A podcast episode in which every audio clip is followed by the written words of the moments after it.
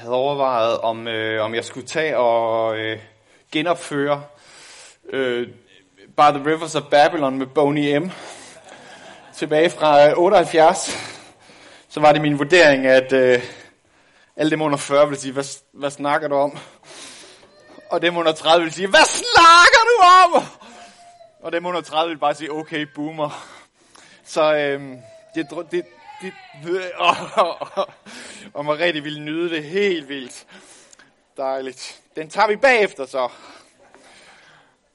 Øh, men det er faktisk interessant, at de kunne lave et popnummer ud af noget poesi, der blev lavet ud af en dyb smerte for Israels folk tilbage for 2500 år siden. Og hvis I kigger teksten, så er det bare salme 137, de har taget nogle udpluk af, som de bare synger, og så bliver det et pophit. Er det ikke helt vildt? Til dem jer, der ikke fatter, hvad det handler om. I må lige hjem og google Boney M. og By the Rivers of Babylon. Hvorfor tager vi lige det her tema op i dag? Det er fordi, det er Septuagesima søndag. Og øh, det betyder 70. Og det er sådan cirka, man går ikke helt op i præcis matematik, det er cirka, cirka 70 dage til påske. Og, øh, og derfor så har øh, man i, øh, i, sådan i, i, øhm, øh, i, øh, igennem kirkehistorien, så har man brugt øh, den her søndag til også at blive mindet om den vigtige, vigtige begivenhed, der skete for Israels folk, nemlig det, at det blev ført 70 år i øh, eksil. Fra 586 før Kristus til 516 før Kristus, det er baglæns, så er der 70 år, hvor der ikke er noget tempel i Jerusalem. Og øh, på det tidspunkt, der bliver øh, spidserne fra Israels folk, øh, kongen og de øverste i administrationen og andre folk, der havde indflydelse, de blev ført øh, afsted til eksil i Babylon. Og øh, grund til, at vi bliver ved med at fortælle denne historie, det er, fordi det er en vigtig, vigtig, vigtig historie, som satte et kæmpe, kæmpe aftryk på, øh, på det jødiske folk. Vi kunne faktisk, vil jeg påstå, slet ikke forestille os jødedommen nu til dags uden den her hændelse, uden eksilet. Øhm, det er en totalt definerende hændelse. I, i, ikke nødvendigvis sådan i Bibelens perspektiv, men historiens perspektiv, tænker jeg faktisk, at, at eksilet er lige så øh, øh, definerende for jødedom som udgangen af Ægypten og pakslutningen på Sinai og indtagelsen af Kanaans land, så kommer eksilet i Babylon op på sådan en, en helt særlig øh, rolle. Øhm. Og så kan man stille det her spørgsmål, hvorfor var det lige, at, at folket skulle i eksil? Øh, for det første, så var der ingen tvivl om, at eksilet det var en straf. For afgudstyrkelse, for social uretfærdighed, for uhellige alliancer, tillid til mennesker frem for Gud. I kan blandt andet finde øh, de her, hvad, hvad der er på færre. I kan finde det hos profeterne, hos Esajas, Jemias også. En hel masse at sige i forhold til det her. Men det, der er interessant, og det gør Jemias meget tydeligt i kapitel 29, som vi skal læse noget af, eksilet er ikke bare en straf. Eksilet er også en mulighed for at bevare Israel. Det lyder skørt, men det er en mulighed for at bevare Israel. Og kalde Israel tilbage til sand identitet, sand selvforståelse, sand gudstyrkelse. Det er Guds måde faktisk at bevare sit folk på. Og hvorfor er det en nødvendighed? Hvorfor er det nødvendigt for at bevare folket? Altså, det er jo dybest set et antiløfte, er det ikke det? Altså, Guds løfte om det forjættede land og alt det der, som var så definerende for, for hvem, hvem Israel er, så kommer det her, den her antibevægelse ud af det land igen og over til Babylon. Hvad er det, der sker her? For det første, så bliver de ført væk fra templet og væk fra Jerusalem. Der var opstået sådan en blind tillid til, at bare vi har templet, og bare vi er i Jerusalem, så går alting godt. Ikke? Gud har lovet, at han vil bo i templet. Så længe vi holder ham velfodret med ofre, så kører det nok. Ikke? Så er vi sikre. Selvfølgelig er Gud på vores side, fordi vi har templet. Selvfølgelig velsigner han det, vi gør. Men der var opstået en kæmpe afstand imellem den Gud, der boede i deres midte i templet, og det folk, der levede rundt om. Kæmpe afstand. Og man kom kun til Gud, når der var kæmpe vanskeligheder. Når man havde virkelig brug for, at Gud så redde kastanjerne ud af ilden, så kom man så, kan du ikke lige fikse det for os? Ikke? Troen blev doven. Blev praktiseret mekanisk. På afstand. Og man blev fristet af alle mulige andre ting, og så overlod man gudstyrkelsen til præster. De kunne sådan gøre det lidt på vegne af en. Ikke? Kender vi den dynamik? Måske også endda fra dagens Danmark. Det tror jeg nok, vi gør. Ikke? Er det ikke nærmest sådan, det meste af kirkelivet fungerer i Danmark? At man har fundet nogen, der kan tage vare på det på ens vegne. Så kan man lige sætte sine ben der en gang hver anden år, eller sådan noget. Ikke? Men når templet ikke er der mere, når man er fjernet fra det rum, hvor man troede, jamen det kører jo bare. Hvad er der så tilbage? Hvad er der så tilbage? Det er det eksil, eksilet, det åbenbart. Og så et andet aspekt, tror jeg faktisk er rigtig vigtigt, det handler også om magt. Fordi det er faktisk ofte, at det ikke er godt for Guds folk at få magt.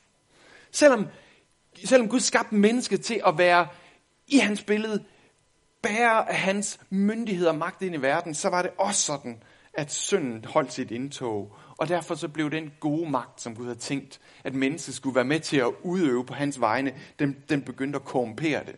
Derfor er ringenes herre om det der med at bære magtens ring, det er sådan en vanskelig ting. Det er en fantastisk interessant indblik i den dynamik, hvis I, hvis I har læst eller set ringenes herre. Ikke? Magten korrumperer. Og øh, det er dem, der var sat til at regere retfærdigt i Guds navn. De regerer stadigvæk i Guds navn, men bare uden retfærdighed.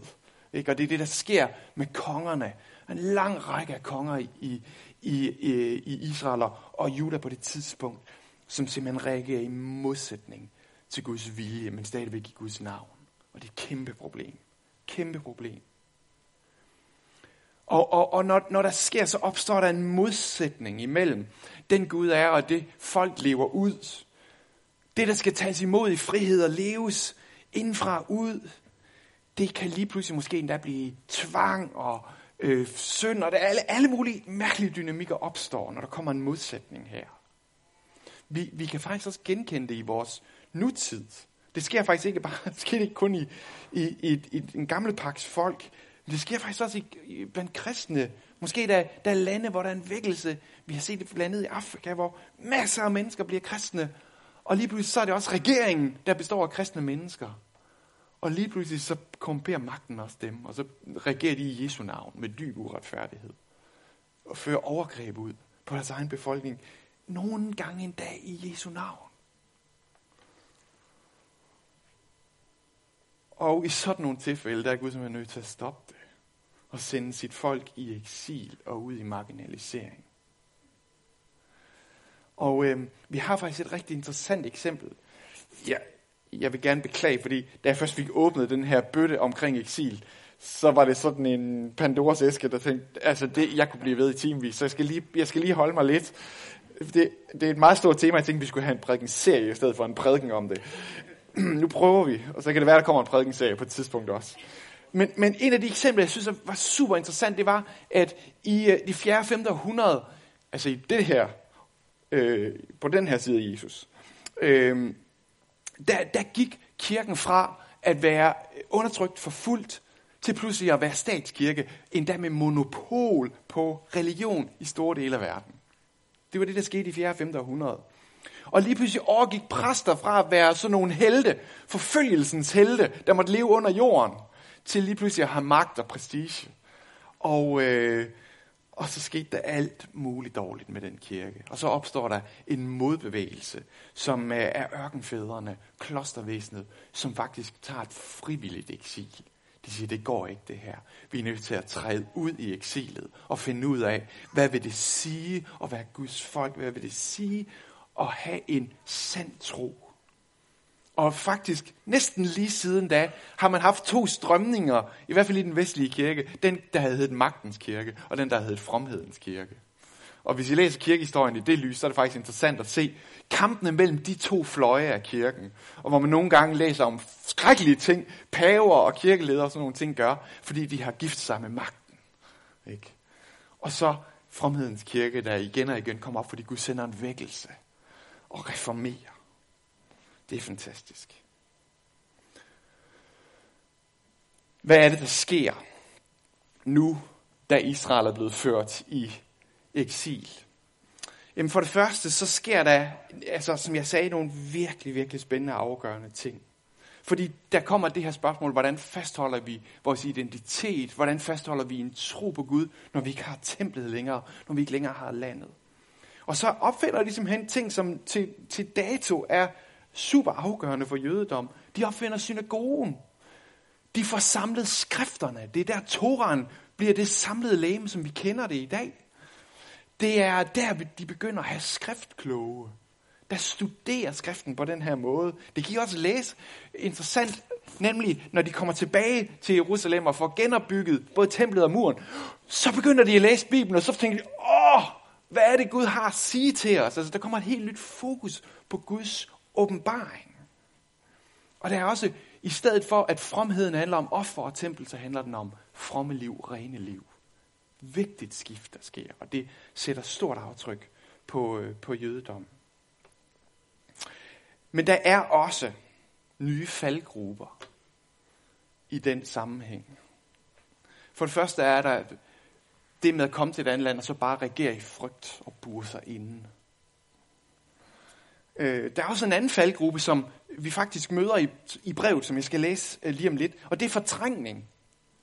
Ah, men altså, åh, det er midlertidigt, venner, det er midlertidigt. Giv det lige to år, så er vi tilbage igen.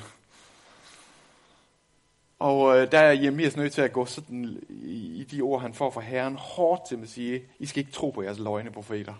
Det her, det kommer til at, at vare noget tid.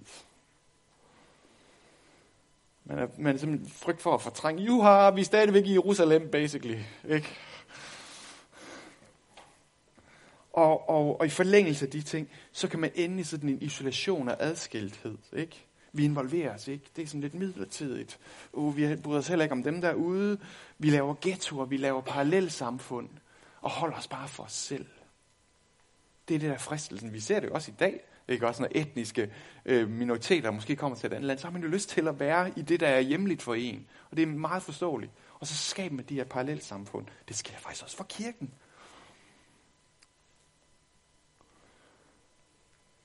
Gud har et budskab til de landflygtige. Vi læser det i Emes 29, og jeg har taget et pluk af det. Det, det siger herskers herre, Israels Gud, til alle de landflygtige, som jeg har ført bort fra Jerusalem til Babylon. Byg huse og bo i dem. Plant haver og spis frugten fra dem. Gift jer og få sønner og døtre. Find koner til jeres sønner og gift jeres døtre bort så de kan få sønner og døtre. Bliv flere derover, ikke færre. Stræb efter lykke og fremgang for den by, jeg førte jer bort til, og bed til Herren for den. Går det den godt, går det også jer godt. Fordi det siger herskers herre, Israels Gud. Lad jer ikke forføre af profeterne blandt jer, og af jeres spåmænd, og hør ikke efter de drømme, de har, for de profeterer løgn for jer i mit navn. Jeg har ikke sendt dem, siger Herren. Dette siger Herren. Når først der er gået 70 år i Babylon, vil jeg drage omsorg for jer, og jeg vil opfylde det gode løfte, som jeg gav jer, og bringe jer tilbage til dette sted. Jeg ved, hvilke planer jeg har lagt for jer, siger Herren. Planer om lykke, ikke om ulykke, om at give jer en fremtid og et håb. Råber I til mig, og går I hen og beder til mig, vil jeg høre jer. Søger I mig, skal I finde mig. Når I søger mig af hele jeres hjerte, er jeg at finde, siger Herren.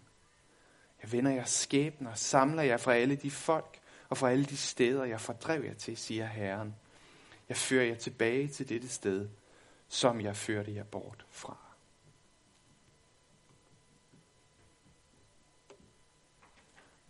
Det første vigtige budskab, som Gud har til sit folk i Babylon. Det er, at de måske er væk hjemmefra, men de er ikke væk fra Gud. Gud har ledt og ført sit folk til Babylon med mening, med formål. Han er dybt involveret i deres skæbne. Esajas profeterer til dem, jeg glemmer jer ikke. Det kan godt være en, en mor en ammende mor glemmer sit barn. Det er meget usædvanligt, hvis det skulle ske. Men det kan ske, men det sker ikke for mig, at jeg glemmer. Det sker ikke for mig. Jeg har gode planer, jeg har fremtid, jeg har håb. Det er det, der er i mit hjerte. Og det er faktisk det, der er årsagen til, at jeg har bragt jer i eksil. Det er for at bringe jer til målet. Ikke for at lægge hindringer i vejen. Og selvom der ikke er noget tempel, noget mødested, kan man så at sige, sige med Gud, et sted til bønder og ofre, så lover han, at selv om det ikke er der, så vil han høre dem. Så vil han alligevel lægge ører til deres bønder. Super vigtigt. De er hjemmefra, men, men Gud er ikke borte fra dem. Og så siger han, byg. Byg et hjem. Byg en familie. Skab noget smukt. Jeg synes, det er fantastisk, han skriver, at I skal skabe haver. Altså, midt i Babylon, som var kendt for sine haver, ikke? Er det ikke dem, der havde de hængende haver? Og altså sådan, sådan, sådan, sådan en af verdens øh, store vidunder. Der skal de komme med deres bidrag. De skal også skabe haver. Og det er ligesom om Gud siger til dem, I har ikke magten til at styre det her samfund. Det har I ikke. Men I har magten til at give verden et lille billede af, hvem jeg er. I den måde, I bygger jeres hjem, I skaber jeres haver, I sætter familie i verden på. Den måde, I laver fællesskab på. Der, hvor I skaber skønhed. Der, hvor I skaber fællesskab. Der, hvor I bygger. Der, hvor I planter. Der planter I til min ære. Men de peger også på mig, I viser, hvad min tanke for verden er. På den måde kan I få lov til at være Guds folk i mikrokosmos. Eller skabe den her boble af, af Guds virkelighed. Og så er det ikke kun den der isolerede godhed, de er kaldet til. De er faktisk også kaldet til at søge shalom. Det er det ord, der er der. Søg byens fred. Søg shalom for byen. Og shalom, det er jo alt godt for Gud. Det er fred, det er hellighed, det er helhed, det er lykke, det er godhed, det er glæde, det er dybest set alt det, Gud havde tænkt sig, at mennesket skulle leve i, i Edens have. Shalom. Søg, at det sker af alle steder i Babylon. Prøv lige at tage det ind. Søg, at det sker af alle steder i Babylon. Babylon bliver jo nævnt blandt andet i Johannes åbenbaring som altså identifikationen af alt det, der er ondt. Men søg, at Herrens shalom viser sig der. Amazing. Fantastisk. Så invester i byen. Isoler jer ikke bare fra den. Arbejd på det, der er godt for byen. Overvind jeres modstand. Jeres længsel efter hævn. Altså dem af jer, der har læst salme 137 videre, skal vide, at der er et ret stort element af hævnlyst i forlængelsen af det, vi læste. Den slutter blandt andet med lykkelig den, der knuser Babylons spædbørn mod klippen. Ikke? Altså sådan lidt enormt længsel efter, at nu skal hævnen komme over Babylon, som smadrede Jerusalem. Ikke? Og så kalder Gud dem til at søge den ledebys fred. Det er altså et radikalt budskab. Søg shalom. Bed for den by. Bed ikke bare for jer selv. I må forstå, at jeres velbefindende er dybt forbundet med byens velbefindende. Hvis det går byen godt, går det også jer godt. I er forbundet med den by, I er kommet til. Så tag den på jer.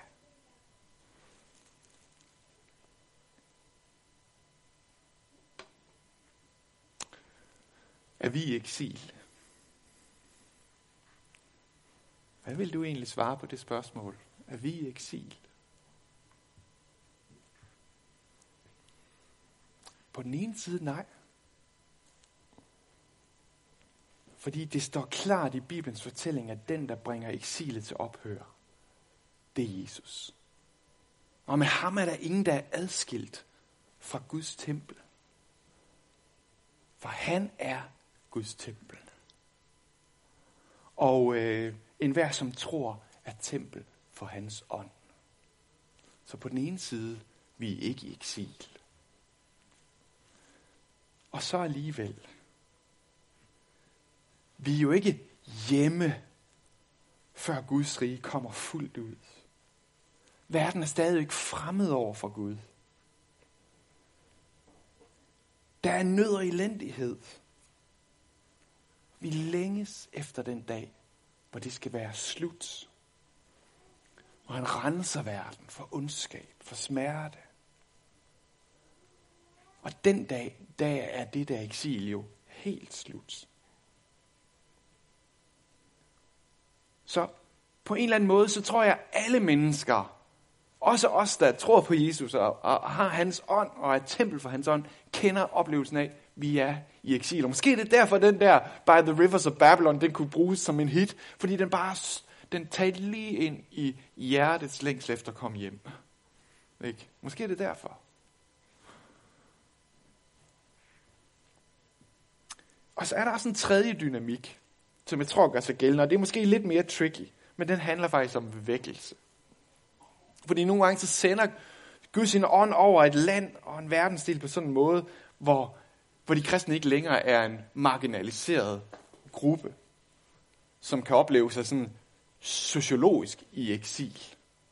Men hvor man lige pludselig kan tale om, at man næsten bor i et kristent land, om der findes sådan noget.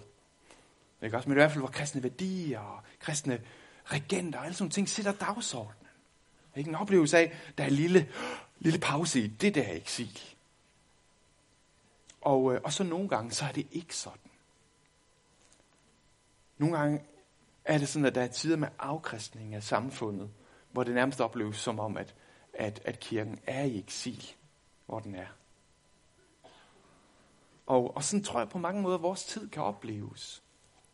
At vores samfund er blevet afkristnet. Postkristen er nogen, der taler om. Øhm, men den dynamik, det tror jeg lige skal være vigtigt, den er faktisk ikke nødvendigvis ny. Jeg tror, hvis I talte med kristne på forskellige tider i, i, i verdenshistorien, blandt andet i 1700-tallet, så ville de have haft helt samme oplevelse af verden. Som afkristne. Som at der var lavvande i åndeligheden. Også på helt vilde måder. Jeg tror faktisk, det har været værre i Europa, end det er nu. Som det lyder mærkeligt. Der er ebbe, og der er flod. Sådan, sådan leder Gud sin verden. Jeg ved ikke hvorfor. Jeg ved ikke, hvorfor han fører historien igennem på den måde, men sådan, sådan er det. Og af og til, så er det sådan, at kirken har oplevelse af at være i eksil. Andre gange, så er det ikke oplevelsen. Men jeg tror faktisk, at de gange, hvor, hvor den er i eksil, så kan den vælge at sætte sig ned og græde. Og sige, åh, det er ikke sjovt. Vi vil hellere, at det var et samfund, hvor vi oplevede at, at være i midten af det hele, og være med til at sætte dagsordenen. Men der er noget i det der eksil, som er så vigtigt, også for os at lære. Og noget af det handler om at lære noget, noget af det, som den tidlige kirke kunne. Ligesom genlære det. De havde ikke magt. De var marginaliseret. De var forfulgt. I øvrigt, som mange kristne er det også i vores verden nu. Og i den her svaghed, den her magtesløshed, der viste de Guds sande power. Ikke? Som ikke var politisk power, men var åndskraft. Åndskraft. De kom med, med et evangelium, som ikke bragte nogen som helst privilegier, men kun fare for liv og lemmer, og alligevel tog folk imod det, fordi her var Guds liv. Ikke? De kunne ikke sætte den offentlige diskurs, men de kunne vise et anderledes liv. Og ved I hvad? Historikere, siger, historikere siger, at det var den primære årsag til, at kirken voksede. Inden den blev stor, herlig og statskirke. Det var fordi, de levede anderledes liv. Kirken var det vildeste fællesskab, verden havde set på det tidspunkt. Midt ind i Romeriet, som var sindssygt sådan hierarkisk opdelt, så var der det folk, der knælede sammen, slave og fri og græker og jøde, og der var et forsonet fællesskab, som der ikke fandtes magen til i hele den hvide verden. Det var det vildeste vidnesbyrd. De viste Guds omsorg i praksis. De havde en diakoni, der rakte ud til de udstødte, til børn, der blev sat på gaden, til alle de her ting. Og det var vigtige, vigtige, vigtige vidnesbyrd. De kunne ikke sætte den offentlige diskurs, men de kunne vise anderledes liv. De kunne demonstrere Guds rige. De kunne skabe den her boble af ny skabelse. Og det var det, de gjorde. Og måske er det bedste, vi kan gøre i vores tid, hvor vi kan opleve os i eksil på samme måde, at gøre præcis det samme. Præcis det samme. Til slut. Det får en ende. Rolig. Det samme løfte om, at Gud har fremtid og håb, det gælder os også. Målet er ikke eksilet selvom det nogle gange er midlet. Men jeg tror også, der er noget, vi skal forstå om målet, som vi nogle gange måske har misforstået lidt. Paulus han siger i Filipperbrevet 3, 20, han siger, vort borgerskab er i himlen. Og øh, så tror jeg, der er mange af os, der, der tænker, mm, det handler om, at det er virkelig der, vores hjem er. Så vi glæder os til at skulle hjem der til en dag. Ikke? Altså, målet er at komme i himlen, når vi dør. Ikke? Dybest set væk fra den her jord. Vi slapper ud. Ikke? Men hvad er det, Paulus han skriver? Han skriver faktisk i Filipperne 23, og I må gerne slå det efter. Vort borgerskab er i himlen. Derfra venter vi også Herren Jesus Kristus som frelser. Det var den anden bevægelse. Det var ikke, at vi skulle op til det, fordi vores sande borgerskab er der. Men det rige skal komme her og nyskabe alting. Og derfor har vi en særlig opgave her, om at bede, komme dit rige. Om at være med til at bringe det. Det er faktisk det, det handler om. At Gud vil nyskabe alting på den her jord. Han vil en dag, den på den store dag, der vil han feje al ondskaben til side, og der vil han lade himlen komme ned det nye Jerusalem ned på jorden. Ikke? Det er det, der er den historie, vi lever i. Så vores borgerskab er der, vores loyalitet er der. Og derfor så arbejder vi på, at det skal komme. Det er det, der er hele pointen, blandt andet med Filipperbrevet, at de var alle sammen optaget af at være borgere i Romeriet. Det var det fedeste, man kunne opnå på det tidspunkt. Men det betød ikke, at de ville bo i Rom. Der var ikke plads til dem i Rom. Men det var, at Roms virkelighed skulle komme til Filip, Filippi. Ikke? Det, det, det er helt parallelt den virkelighed, der er der. Filippi skulle blive et mini-Rom. Og sådan forstår vi det også. Vort borgerskab er i himlen. Og derfra venter vi, at Herren skal komme. Og derfor så er vi ved godt mod selv under eksil, for Gud har lovet fremtid og håb. Og jeg ved ikke, hvad det er for en, en fremtid, vi ser ind i. Måske vil Gud sende endnu en bølge af vækkelse. Måske vil han igen, så at sige, sende en flod og lade vækkelsen feje ind over Europa. Måske er det vores nære fremtid, at Jesus kommer igen og gør alting nyt. Kun Gud, kun Gud ved, ved det. Men vores opgave, det er at holde vågelampen tændt. Bliv ved med at bede om hans rige. Vær trofaste i forbøn for vores byer.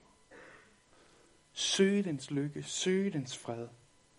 Forkynd evangeliet om, hvem Jesus er. Kalde mennesker til at følge ham efter. Og så bare være det Guds folk der nu og her er tegn på den virkelighed, der skal komme en gang. Tegn på den virkelighed, der skal komme en gang. Skal vi ikke bede sammen? Vil I ikke rejse jer? Jeg kunne godt tænke mig også, at, at vi tager det her kald til at bede for vores by seriøst. Det er vi kaldet til, og jeg oplever også, at jeg har selv personligt oplevet, at Gud har kaldet mig til det, og øhm, øh, faktisk er det sådan, at hver, øh, hver fredag tilstræber vi at komme ud og bede i vores by.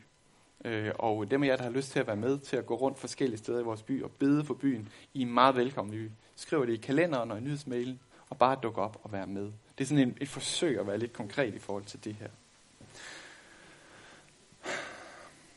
Men lad os, lad os også bare bruge tiden nu på at bede for vores by. Og når jeg siger by, så bor du måske i Gjern eller Våle, og andre bor i Silkeborg, og nogen bor måske endda helt andre steder. Så have det i dine tanker. Øhm, for Gud har placeret dig der af en grund.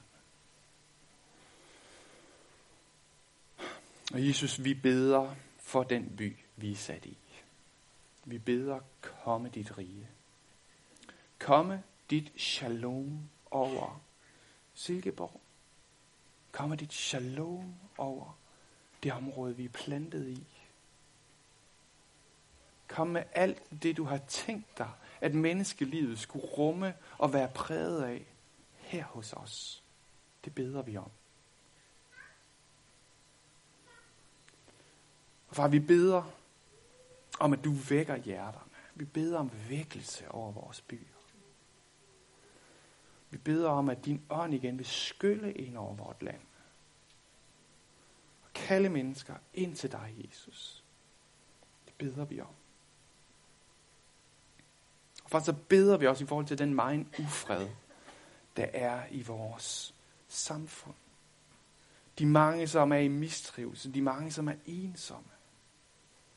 De mange, som er forvirrede og brudte. Jesus, vi beder for vores byer. Måske kan vi have bare lige en lille stillhed nu, hvor du nævner du, de ting, du ser i, i dit område, på din arbejdsplads, eller hvad det nu er, du oplever, der står i modsætning til Guds shalom.